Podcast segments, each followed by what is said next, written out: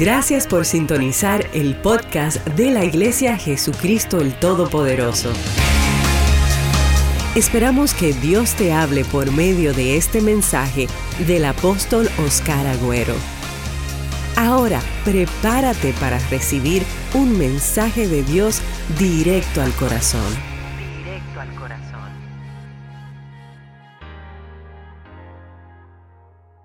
El apóstol de la casa, Oscar Agüero, lo recibimos con un fuerte aplauso.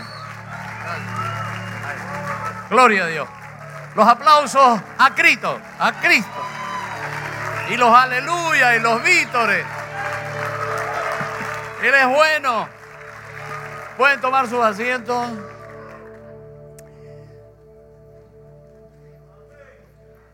Quiero que demos un aplauso en un momento más al Señor porque el gobierno norteamericano ha determinado que los pasaportes vencidos de los venezolanos serán tomados en cuenta para darle un estatus legal. De un aplauso fuerte al Señor. Amén. Aleluya. Y eso es muy importante. ¿Cuántos venezolanos hay? Levanten la mano, a ver. Uno, dos, tres, cuatro. Cinco. Eh. Dijeron tres. Cinco tenemos. ¿Qué ¿Cuántos cubanos hay acá? ¿Y argentinos? Poco, pero hacemos ruido. ¿Sí? Gloria a Dios. Le voy a pedir que oren por mí porque necesito parar de engordar. ¿Cuánto oraron por mí para que engorde? Se le fue la mano, hermano. A ver cuántos de ustedes son ordenados. ¿Cuántos tienen en su baño o al lado de la cama una pesa? A ver, levante la mano. Y los otros cobardes que me gusta pesarme todos los días. Porque cuando usted aumentó una libra, se da cuenta en el día. Pero cuando aumentó cinco, ya es más difícil bajarla. Me siento muy bien. Le doy gracias a Dios por las oraciones de todos ustedes. No ha sido en vano todo su esfuerzo. Gracias. El Conquista lo vamos a hacer en el Holiday Inn que está en la 49 y, el Palmetto, aquí cerquita.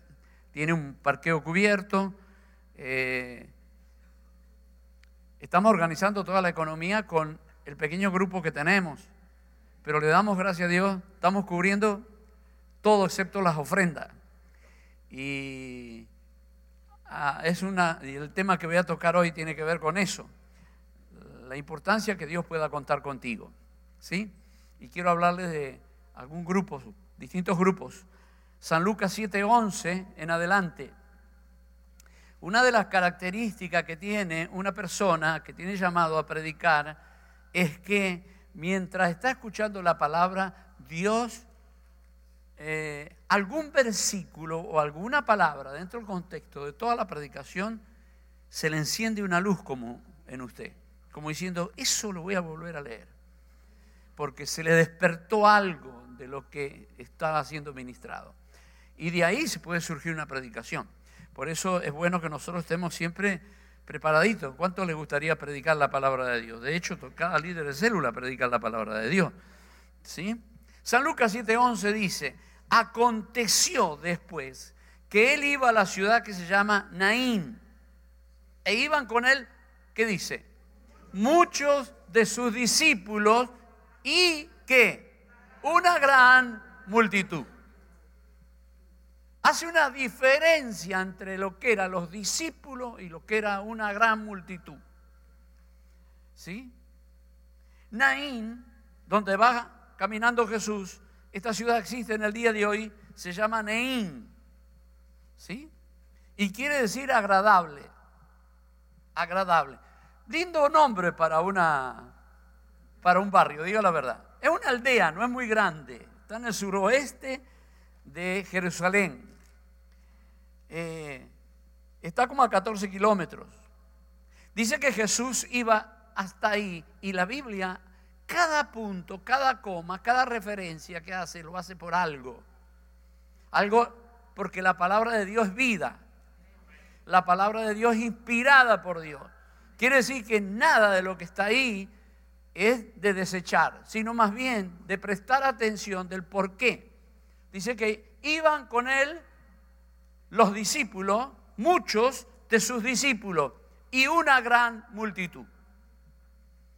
Si usted le preguntaba a la gran multitud a dónde iban, dice, estamos siguiendo a Jesús. Pero Dios hace referencia especial en los discípulos. Y ¿quién le parece a usted por lo que dice la Biblia? ¿Cuál era el grupo más grande de los dos? El de la multitud. Muchos de sus discípulos y una gran multitud. ¿Sí? En la gran multitud te puede pasar desapercibido. Usted va a una iglesia muy grande, su testimonio en realidad está oculto. Puede tener un excelente testimonio o no tanto, pero entre medio de la multitud no lo saben. Pero para llegar a ser discípulos, los discípulos se conocen entre sí y Jesús conoce a sus discípulos y la gente también los conoce. ¿Sí? Es mucho más que ser seguidor de Jesús. Es compromiso. Una cosa es la gracia de Dios, la bendición de Dios, la salvación, la sanidad, la liberación, la protección de Dios, la gracia de Dios con nosotros, los que creemos. Y otra es la responsabilidad nuestra, ¿no es cierto?, de ser agradecidos por lo que hemos recibido. Y nos lleva al compromiso. Y el compromiso te lleva a ser un discípulo. ¿Sí?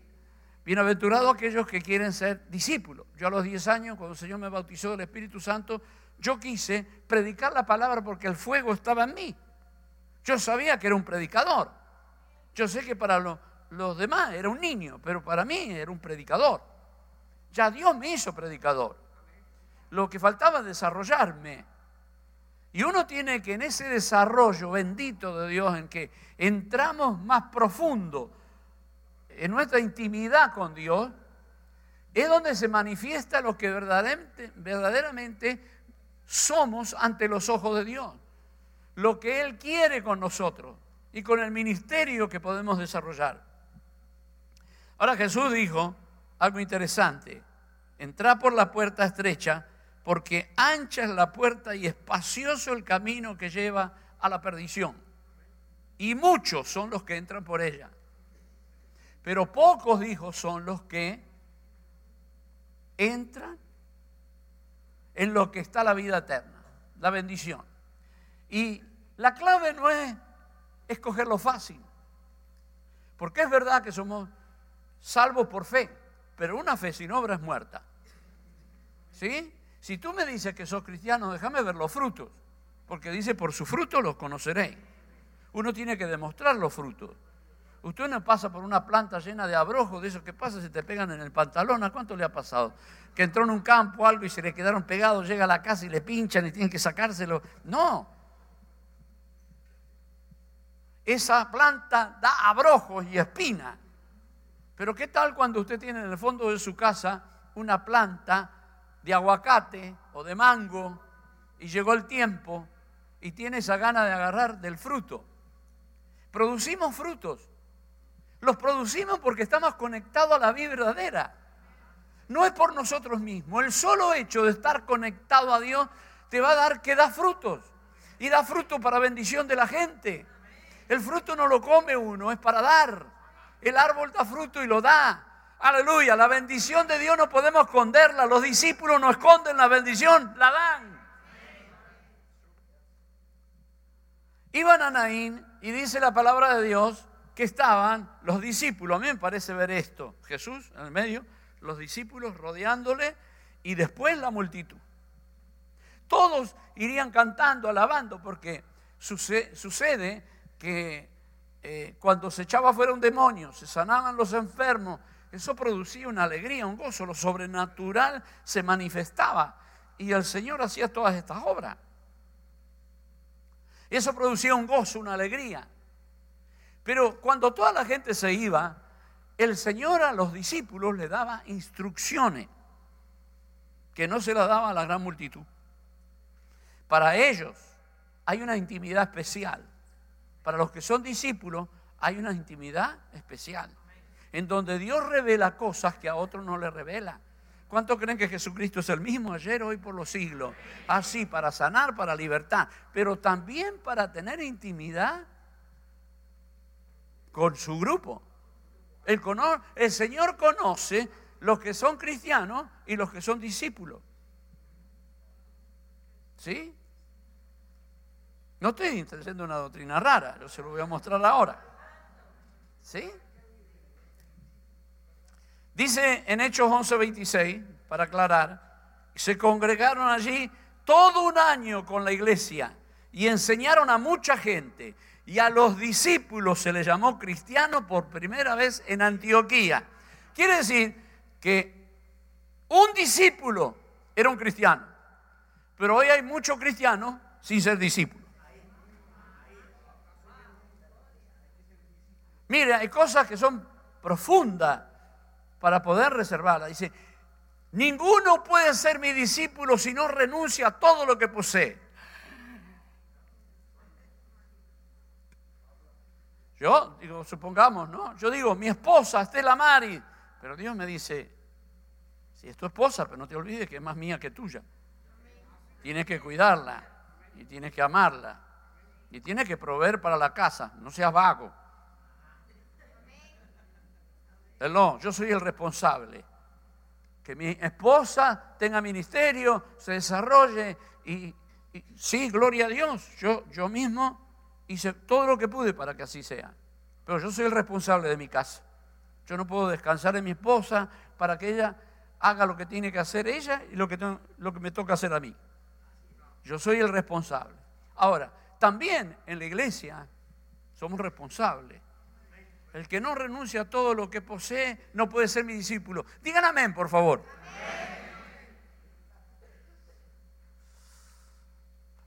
Como dijo un comunista, dice hay que sacarle a los ricos para darle a los pobres. ¿Sí? ¿Se puede contar eso o no?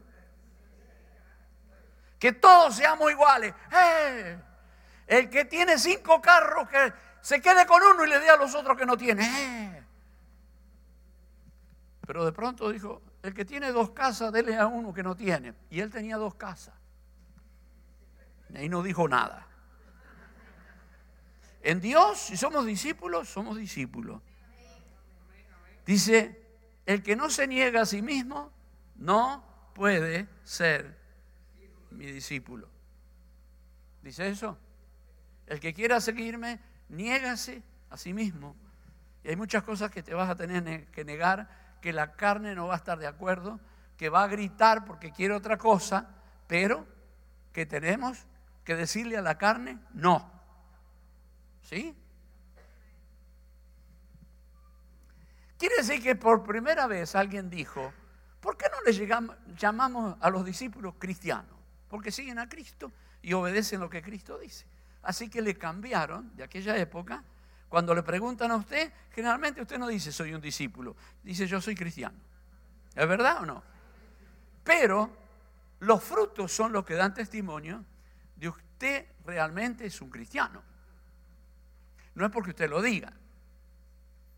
En la iglesia hay una gran multitud también. Y están los discípulos. Gloria a Dios. A sus discípulos el Señor le enseñó cosas íntimas.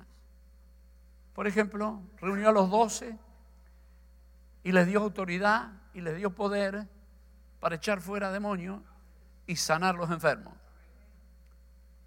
El Señor llamó a los setenta y les dio autoridad para echar fuera demonios y sanar a los enfermos. No era cualquiera.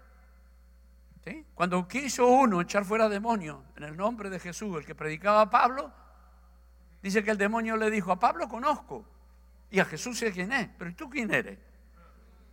Es decir, los discípulos reciben una autoridad especial. Si bien la Biblia dice, estas señales seguirán a los que creen, porque mi nombre echará fuera demonios, cuando una persona que cree estas cosas y las hace y después no es un discípulo, lamentablemente el testimonio del Evangelio a veces se afecta porque no se camina como a Dios le agrada.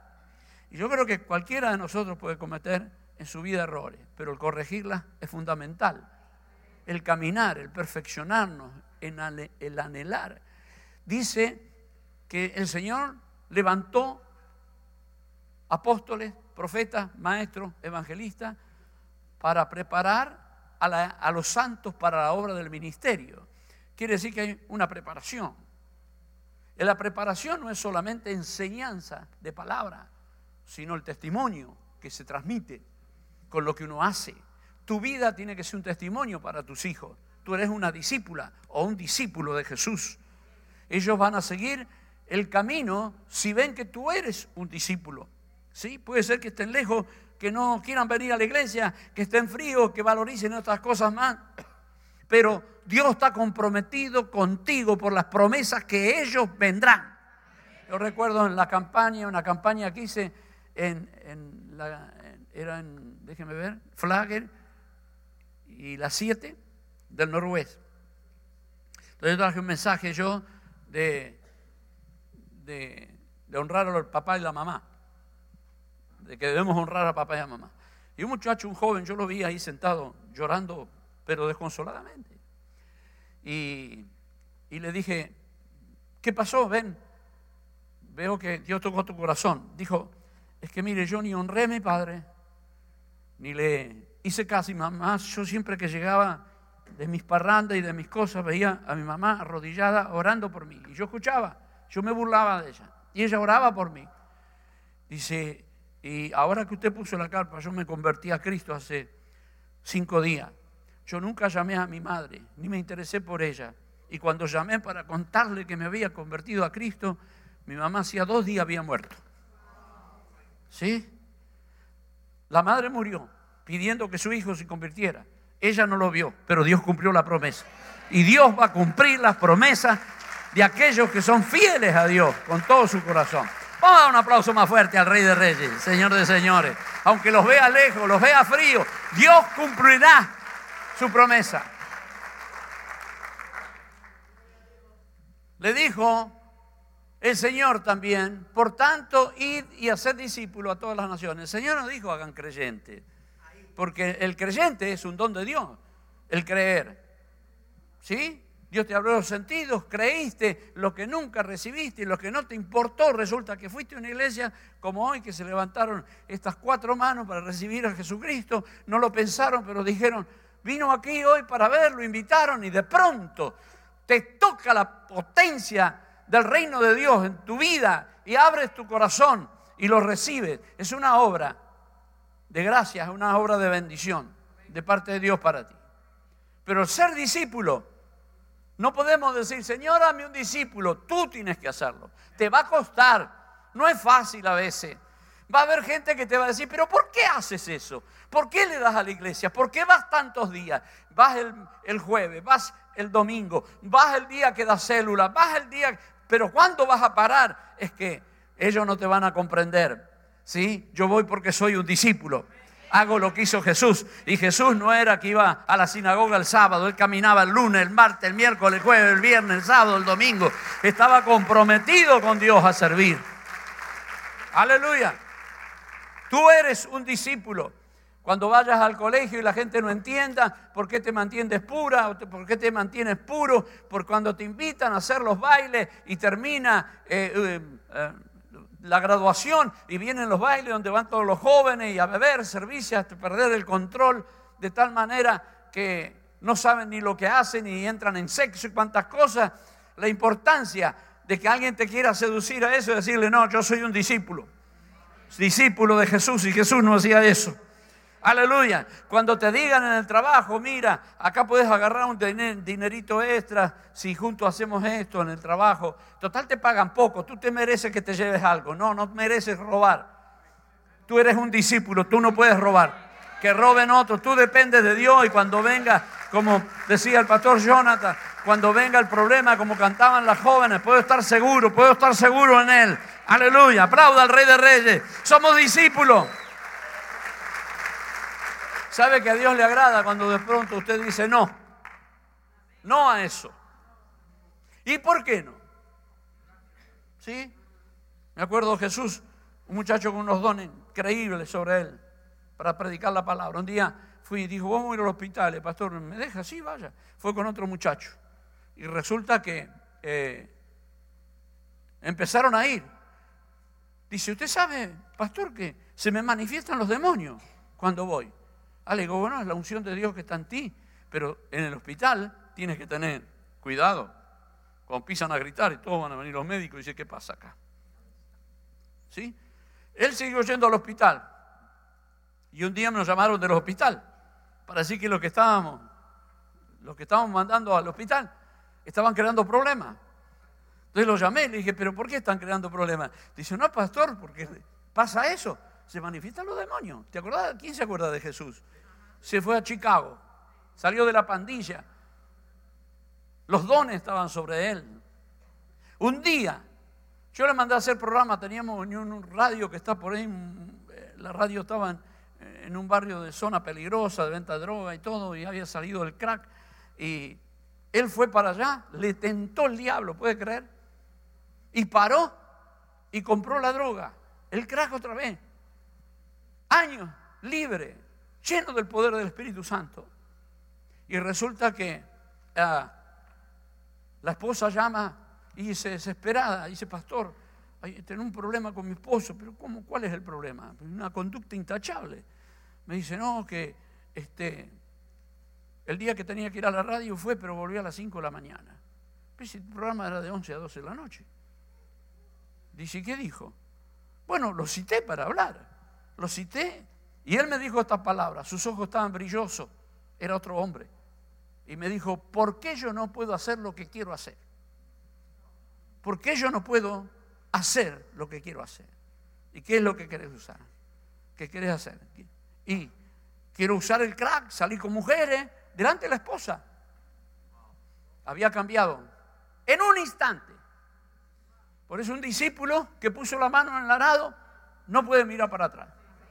Es hacia adelante. No importa quién viene a la derecha, a la izquierda, Dios te escogió para algo especial. El discípulo es algo íntimo con el Señor. Aleluya. Son los que Dios puede contar. Cuando hay una necesidad, una dificultad, pueden contar con ellos. Quiero hablarle un poquito lo que es para el Señor un discípulo. San Mateo 12, 47 al 49. Y le dijo uno, he aquí tu madre y tus hermanos están afuera y te quieren hablar. Oiga, ¿qué pensaría María? Que él va a dejar todo lo que está haciendo y lo iba a atender. Respondiendo él, al que le decía esto, le dijo, ¿quién es mi madre y quiénes son mis hermanos? Y extendiendo su mano hacia sus discípulos, no a la multitud, hacia los discípulos, dijo, he aquí mi madre y mis hermanos, porque todo el que hace la voluntad de mi Padre que está en los cielos, ese es mi hermano, mi hermana y mi madre. Son la gente comprometida con Dios. No son de los que visitan la iglesia nada más. Son aquellos que usted puede contar como pastor con ellos. Es decir, hermano, pudiera hacer esto. Y hay veces ni siquiera hay que decírselo. Porque ellos que tienen la capacidad de hacer eso, dicen, yo pudiera hacer esto en la iglesia. Porque tengo la capacidad, pastor. ¿Puedo ayudarle? ¿Puedo ayudar? Yo veo que los discípulos no tenían una autoestima tan elevada que el orgullo no le dejaba operar. Dice que después de echar fuera demonios y sanar enfermos y sacudir ciudades enteras, de pronto cuando volvían a Jesús eran los mismos discípulos. El discípulo reconoce la autoridad que tiene sobre ellos. Alguien que es un discípulo ya, pero va a una célula, reconoce la autoridad del líder de célula. Uno que va a la iglesia reconoce la autoridad del pastor. Y los pastores reconocen la autoridad del apóstol.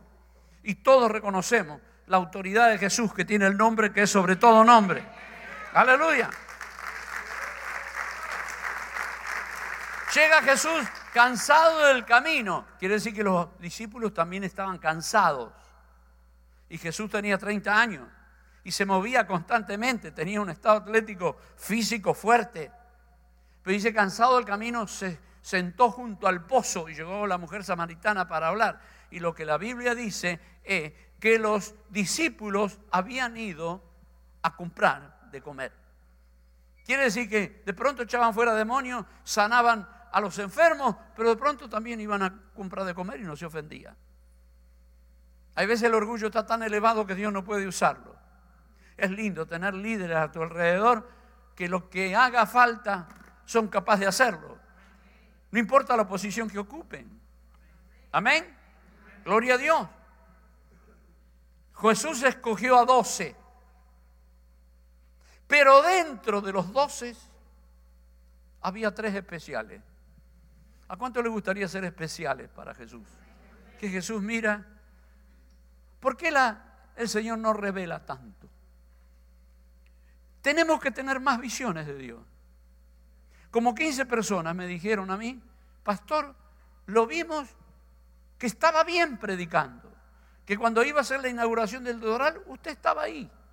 Yo lo vi, uno en visión, otro en sueño, como 15. ¿Sabe? Eso me daba fuerza de creer que iba a haber la inauguración del Doral. Aleluya. Gloria a Dios. Pero le voy a decir, ¿sabe a quién le revela cosas del Señor? A los discípulos. No los que son parte de un montón. Aquellos que se identifican y tienen ese deseo, no, deseo de superación, no para compararse con los demás hermanos y mirarlos de hombro hacia abajo, sino porque por su amor a Cristo están dispuestos a dar lo mejor. Y le puedo asegurar que todos nosotros en la vida van a venir momentos que Dios está mirando a ver qué decisión tomamos. Dios permite la prueba o lo que pase para ver qué decisión tome. ¿Sabe qué dicen de Aimé Peterson, esta mujer que eh, no, cuando no se permitía a las mujeres predicar en las iglesias, logró ordenar a 2.800 ministros en el mundo. Él es la líder que creó la iglesia cuadrangular. Esta mujer hizo la primera iglesia, 5.000 asientos con aire acondicionado. Eh, Anthony Quinn cantaba en el coro de ella. Y Chaplin, Charles Chaplin, pertenecía a la iglesia de ella. Venían y se sentaban para escucharla. ¿Sí? Una mujer poderosa. Dice que había, es, hacía cosas raras. Dice que había un lugar donde ella podía ver, hoy hay televisión que uno puede ver, pero había un lugar donde ella podía espiar, la iglesia llena. Venían entrando gente. Dice que ella misma iba y de pronto tiraba un papel en el suelo y se quedaba mirando a ver quién lo levantaba. Dice que pasaban unos, conversaban, otros miraban el papel. Dice, bueno, yo no soy el que limpio. A mí no me corresponde. Pero había otro que iba, agarraba el papel y lo tiraba a la basura. A ese lo llamaba y le decía, mire, yo he visto lo que usted hizo. Usted se cree que Dios no ve cuando usted camina la milla extra. Usted se cree que Dios no ve cuando hacen lo que los demás no hacen. Tú no necesitas que un coro celestial que te aplauda cuando hace algo que debes hacer. Aleluya, porque el premio, el premio viene en camino. Y Dios opera en silencio, pero Dios te ve. Dios te ve. Dice seis días después, Jesús tomó a Pedro, a Jacobo y a Juan, su hermano, y los llevó aparte a un monte alto. El Señor dijo, los quiero aparte. Eran doce. Hay veces la gente se ofende cuando de pronto el pastor tiene más intimidad con uno que con otro. Pero no tienen que ofendernos, Jesús lo hizo. ¿Sí? ¿Para qué le voy a contar mis planes a alguien que no me va a apoyar? Le voy a contar a alguien que está dispuesto y somos uno en Cristo para llegar ahí. ¿Sí? Dice, seis días después, Jesús tomó a Pedro, a Jacobo y a Juan. A lo mejor estaban los doce juntos y dijo, Jacobo, Pedro y Juan, vengan conmigo. ¿Y los demás? Pero Él es el Señor. se los llevó. Dice, y se transfiguró delante de ellos y resplandeció su rostro como el sol y sus vestidos se hicieron blancos como la luz. Se dio vuelta para demostrar lo que verdaderamente es Él. Él es la luz del mundo y el que le sigue no andará en tinieblas. Benditos los discípulos del Señor. Benditos los discípulos del Señor. ¿Qué dice la palabra de Dios? Cuando descendieron del monte, 17.9, Jesús le mandó diciendo, no digáis a nadie la visión hasta que el Hijo del Hombre haya resucitado de los muertos. En otras palabras, no le cuenten a los otros nueve lo que vieron. Esto es para ustedes nada más. ¿A cuánto les gustaría ser? De los doce, uno de esos tres. Bueno, primero tiene que ser parte de los doce, no de la multitud. Pero ve cómo opera Dios. Por eso tienes que pegarte siempre a los que están más metidos, los que más sirven. No de los que hablan de pronto, que no te comprometas tanto. Dice el que invité, John Avanzini, contando, a lo mejor ustedes escucharon la propaganda. ¿Cuánto escuchan 96.9? A ver, levanten la mano. Poquito, tres manos, cuatro. La radio, 96.9 FM. En el auto, Jayalía ya la agarra bien. Estamos tratando de cambiar la antena para que todos Jayalía lo agarren en la casa. ¿Sí? Ahí estamos. Este hombre que estoy invitando, él cuenta que la primera vez que dio una ofrenda significativa, él no dice cuánto, llegó a la casa con una alegría, dice, le dio una ofrenda a Dios de tanto. Y dice que el padre le dijo, ¿qué hiciste? Primero están tus hijos, tu responsabilidad que tenés, tenés que pensar en ellos. Y él predica de la segunda voz. Hay veces nosotros somos amigos de la segunda voz de la voz que te dice, ¿por qué haces eso? Es una locura hacer eso. Yo si me dicen eso, a esa persona ya no le cuento nada íntimamente de lo que yo hago con Dios. Porque ¿para qué contarle a alguien que no te va? En Argentina decimos te pincha el globo. Tú inflitas el globo de gas y viene, ¡pum! Y hay veces esas palabras te pinchan globos, un pincha globo. ¿Sí? Mira el que está a su lado. No, no tiene cara de pincha globo, no. Pero hay otros que te alientan. Sí, yo me acuerdo cuando Jonathan dio el primer diezmo. Y le hablé, le dije, porque eso garantiza el éxito del seguro, de lo que dice Dios en Malaquía. Entonces, imagínense ellos cuando descendieron del monte, habiendo visto esa revelación, ¿cómo te sentirías si Dios te muestra cosas más profunda que a otros no le muestra. ¿Sí?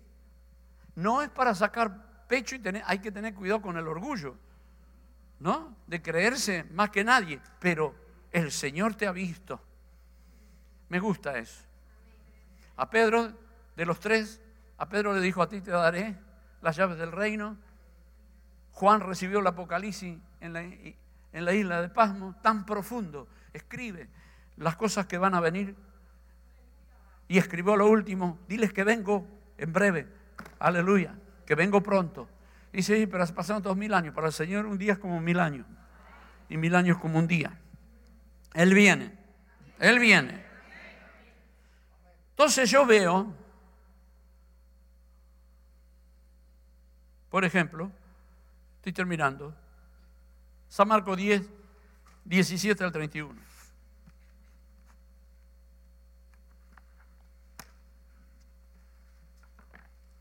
San Marcos 10, 17. Al salir él para seguir su camino, vino uno corriendo e hincando la rodilla delante de él. Esto un judío lo hacía solamente delante de alguien que fuera el Señor. Es decir, que lo reconoció, aunque le llamó maestro. ¿Sí? Le preguntó, maestro, bueno, ¿qué haré para heredar la vida eterna? Jesús le dijo, ¿por qué me llamas bueno? Ninguno hay bueno, sino solo uno, Dios. Los mandamientos saben, no adulteres, no mates, no hurtes, no digas falso testimonio, no defraudes, honra a tu padre y a tu madre. Y él entonces respondiendo le dijo, maestro, todo lo esto lo he guardado desde mi juventud. Y dice, entonces Jesús mirándole, le amó. Fue tanto el amor que salió de él que los discípulos que escribieron se dieron cuenta que habían su mirada amor. Así te miró a ti el Señor y a mí. Pero ser discípulo depende de nosotros. Pero él dice, entonces Jesús mirándole le amó y le dijo, una cosa te falta. Siempre el Señor va a querer meterse con lo que te falta. Porque Dios desea tu perfección. ¿Sí? No es que no valore todo lo bueno que haces, pero Dios quiere que crezcas más, que te supere más. Era joven. Le dijo, vende todo lo que tienes, dalo a los pobres y tendrás tesoro en el cielo. Y ven, sígueme, tomando tu cruz. Tendrás tesoro en los cielos. Tuvo que tomar una determinación de ser creyente porque le contestó todas las palabras. Sabía que lo que contestó Jesús era exactamente la verdad. Lo supo, pero tenía que tomar una determinación. Esta es la determinación que tenemos que tomar todos nosotros. ¿Sí? ¿Quién eres? ¿Eres uno con tus amigotes o eres uno con Jesús? Hello. ¿Con quién estás comprometido? Yo me comprometí un día ante el altar con Dios, con Estela. Tengo un compromiso con Estela. Y a los ocho años me comprometí a servir a Jesús y a seguirle todos los días de mi vida. Mi compromiso con Dios. No me interesa los otros tipos de junta. Si puede tener amistad, compartir, pero con un incrédulo no es compatible tu manera de pensar.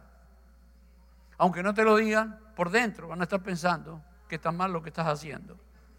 Y yo a mí no me gusta, si, si tú no eres amigo de Cristo, va a ser difícil que seas amigo mío. Lo, mi amigo Jesús el que cuando yo necesité salvación, Él puso la vida por mí. No para que hoy la esconda yo, para juntarme con amigos. Mi amigo es Él. Sí, uno tiene relaciones, comparte, habla, porque es la manera de evangelizar, de amarlo. No los maltratamos ni nada de eso. Pero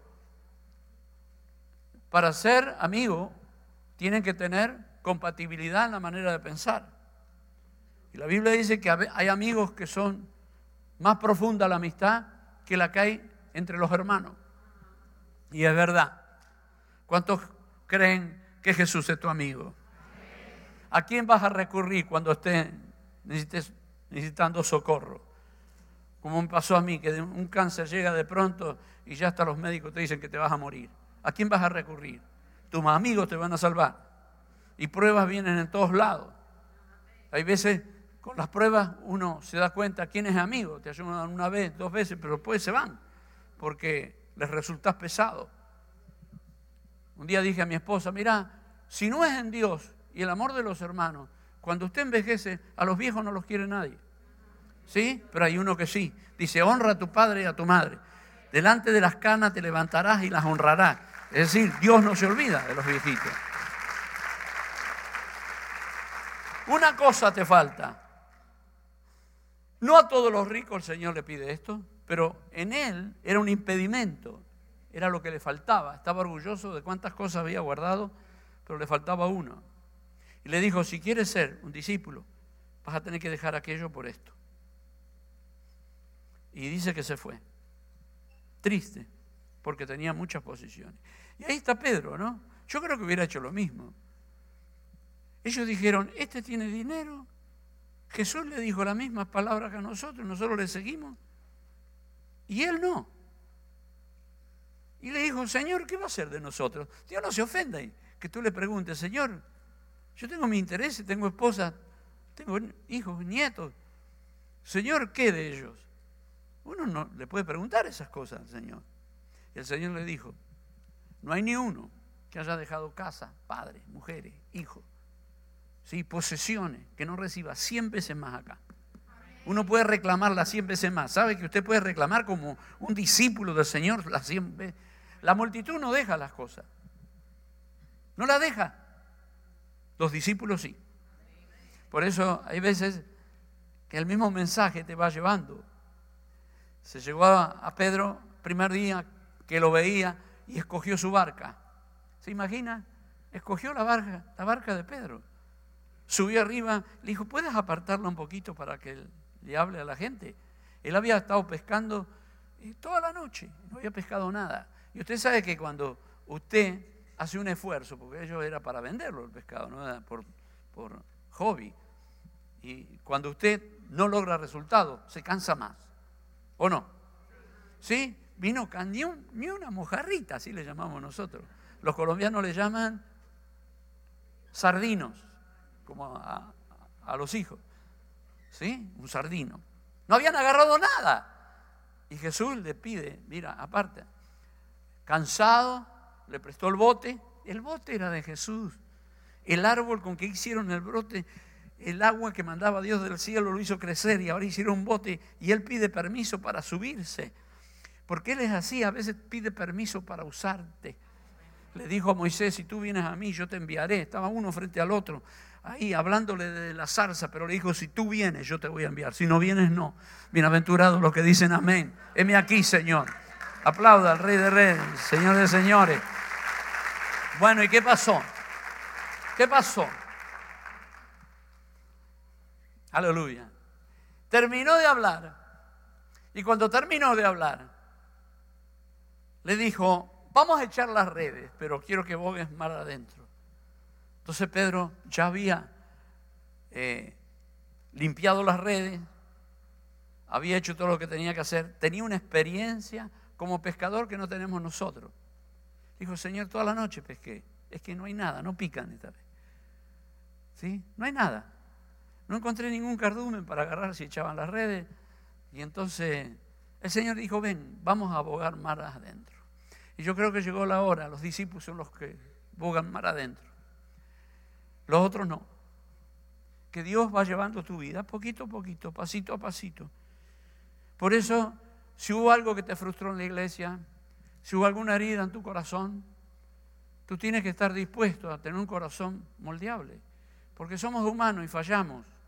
Y a veces sin darnos cuenta, lastimamos. Tomamos en cuenta a alguien y de pronto nos olvidamos, no nos dimos cuenta. Por eso no se puede ser almático. Porque si usted se maneja con su alma en vez de espiritualmente. Eh, cuando el pastor te saluda, estás contento. Y el día que no te saluda o no se dio cuenta, dice, ¿qué le pasa al pastor conmigo? No, no pasa nada. Tú vienes a adorar a Dios y alabar a Dios y Dios está contigo. Gloria a Dios. Dice, el afligido por esta palabra se fue triste porque tenía muchas posesiones. Entonces Jesús mirándole alrededor dijo a sus discípulos, cuán difícilmente entrarán en el reino de Dios los que tienen riqueza. Después lo amplió. Los discípulos se asombraron de sus palabras, pero Jesús respondió y volvió a decirle, ahora más ampliado, no los que tienen riqueza. Cuán difícilmente les entrar en el reino de Dios a los que confían en la riqueza. Porque donde está tu confianza, ahí está tu tesoro, ahí está tu corazón. ¿Sí? Dijo luego el Señor, más fácil pasar un camello por el ojo de una aguja que entrar un rico en el reino de Dios. Es distinto cuando Dios te hace rico en tu crecimiento de discípulo. Comprende lo que le digo. Es la bendición de Dios sobre ti, sobre tu cabeza, sobre tu hijo, tu casa. Ellos se asombraron, dijeron aún más entre sí, ¿quién pues podrá ser salvo? Entonces Jesús mirando le dijo, para los hombres imposible, mas para Dios no, porque todas las cosas son posibles para Dios. Es decir, que cuando tú tengas algo que es imposible, que, te cuesta trabajo, que no puedes vencer, la tentación y esto y en oculto, hacer cosas que no debiera, uno puede ir a Dios y decirle, Señor, no puedo, pero ayúdame, no quiero esto. Dice que Dios puede pasar un camello por el agujito, el agujerito de una aguja.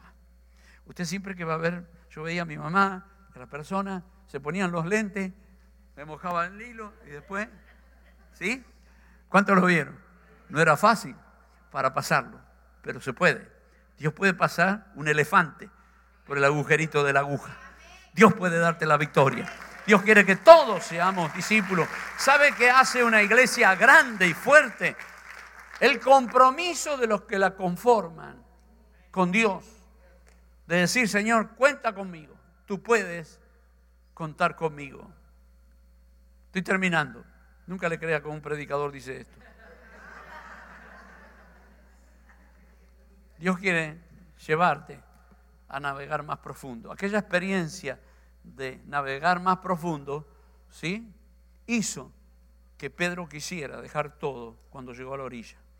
Si no hubiera ido porque estaba cansado, no hubiera tenido esa experiencia. Pero cuando vieron la gran pesca milagrosa, cayó a los pies de Jesús y dijo, apártate de mí, que soy hombre pecador. Yo creo que Jesús pudiera haberle dicho, Pedro, te escogí delante de la fundación del mundo. Sabía que me ibas a decir esa palabra, pero todo lo preparé por causa tuya, porque te vine a buscar, porque yo quiero que sea uno de mis discípulos. Cada uno de ustedes ha pasado por experiencia y Dios lo tiene aquí hoy. No para que sean parte de la multitud, sino discípulos del Señor. Póngase de pie, por favor. Aleluya. Siga aplaudiendo un poquito más.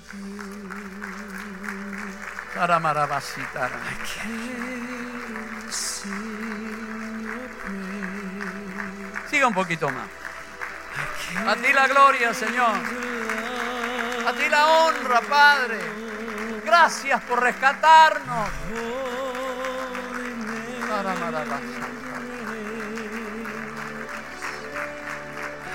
Siga, siga, siga. Deja que el Espíritu Santo caiga sobre usted.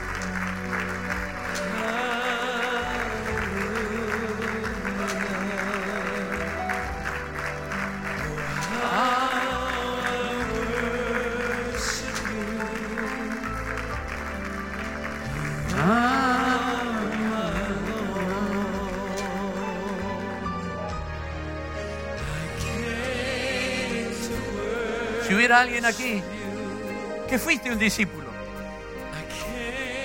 pero por distintas circunstancias te alejaste.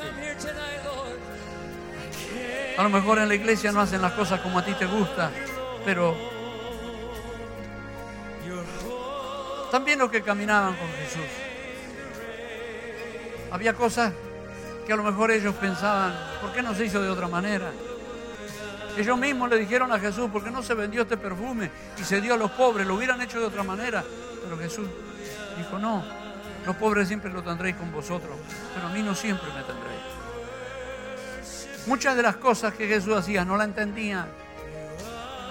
Pero no tienes que imponer tu manera de pensar, sino venir humilde al Señor y decirle, acá estoy Señor, actívame, perdóname.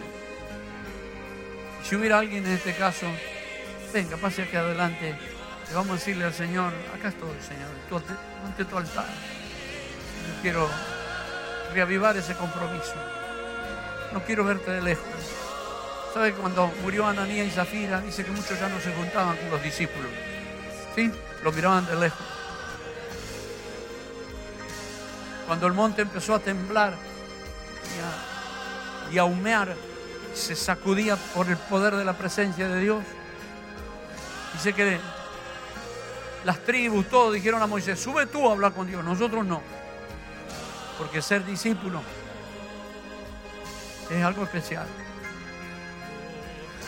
Me gustó Josué, porque aunque dijo, el que tocare con su pie el monte quedará muerto, dijo Dios. Y para mí que conversaron ahí Moisés, y Moisés lo alentó, dijo, bien, acompáñame, no tengan miedo. Y Josué servía, si subía a la mitad de la montaña, quería, quería más.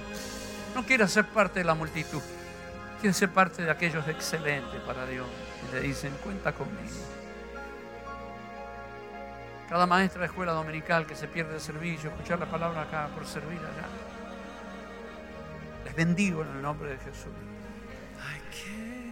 Los hermanos que están en los parqueos, que a veces se pierden la mitad del servicio por tratar de ayudar, los bendigo en el nombre. Nunca busques lo fácil.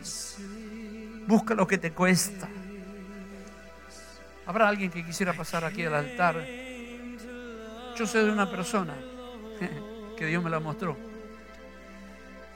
Hay una persona, pero hay muchas más, pero la que me mostró a mí. Te heriste, te lastimaste y dejaste de involucrarte, pero no estás bien. Ven, hijo, ven. Si hubiera cualquier otro, venga, pasa aquí adelante. Yo siempre que predico y toco un tema semejante, nombro a Miguelito García, el electricista. Porque él llegó, no sé si era el primero de año, habíamos hecho una, sí, primero de año, habíamos hecho una gran comida, como 1.500 personas, 2.000 vinieron a comer, sí, un trabajo grande, y quedó papeles tirados y todo. Y al otro día Fernando estaba levantando cada uno los papeles de lo que nosotros habíamos tirado, y ahora estábamos disfrutando en nuestras casas, pero él venía a alimentar los papeles. Y justo vino eh, Miguelito, no conocía al Señor, y estaba caminando en el parqueo pensativo. Él habló en su testimonio que tenía depresión, sufría de depresión. Fernando lo agarró, lo vio y dijo, venga, venga, ayúdeme a juntar los papeles. Y él era un hombre, tenía buena posición económica, estaba bien, culto. Y el hombre se pone cuatro horas a juntar los papeles de lo que estaba tirado. Yo no sé si fue por la experiencia esa. Empezó a venir a la iglesia, pero llegaba tarde y se iba temprano. Porque yo no quiero compromiso con la iglesia. ¿Sí? Hay mucha gente que le escapa al compromiso. Pero hoy Miguelito nos hizo toda la electricidad del Doral. Y pagamos nada más que lo que cobraban los empleados. Él no quiso cobrar. Se comprometió hasta la médula. Hay gente así. Habrá alguien aquí que hoy quisiera decirle, Señor, no me voy a esconder. Yo nací para ser un discípulo. Perdóname, te voy a servir. Si hubiera alguien, venga, pase rápido aquí adelante. Apresure, apresure el paso. Dígale, aquí estoy, Señor.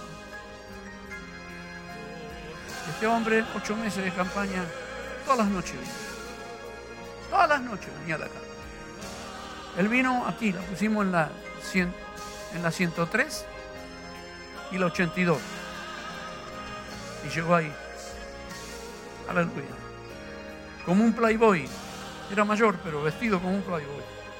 Ese día entregó el corazón a Cristo. Ahora se alejó, pero hace como un año que volvió.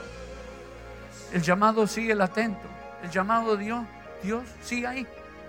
Si reaccionas en un momento, empiezas a acumular fruto para el día del premio. El premio no van a ser los clientes, el premio no te lo va a dar la empresa, los premios los da Dios Todopoderoso. Y aquí vengo en breve, y aquí vengo pronto, y mi galardón conmigo para dar a cada uno según sea su obra. No sé si acá habrá alguien que sabe porque Dios te ha ministrado que hay algo que falta. Si fuera, ven, corre todo lo que falta es lo que te elimina o te limita para que puedas servir a Dios. Si deseas compartir lo que Dios ha hecho en tu vida por medio de este mensaje, puedes escribirnos al correo amén Y si deseas ser parte de lo que Dios está haciendo en la Florida, puedes enviar tu donación entrando a nuestra página web ministeriojtp.com. Y te esperamos en el próximo episodio del podcast de la Iglesia Jesús Cristo el Todopoderoso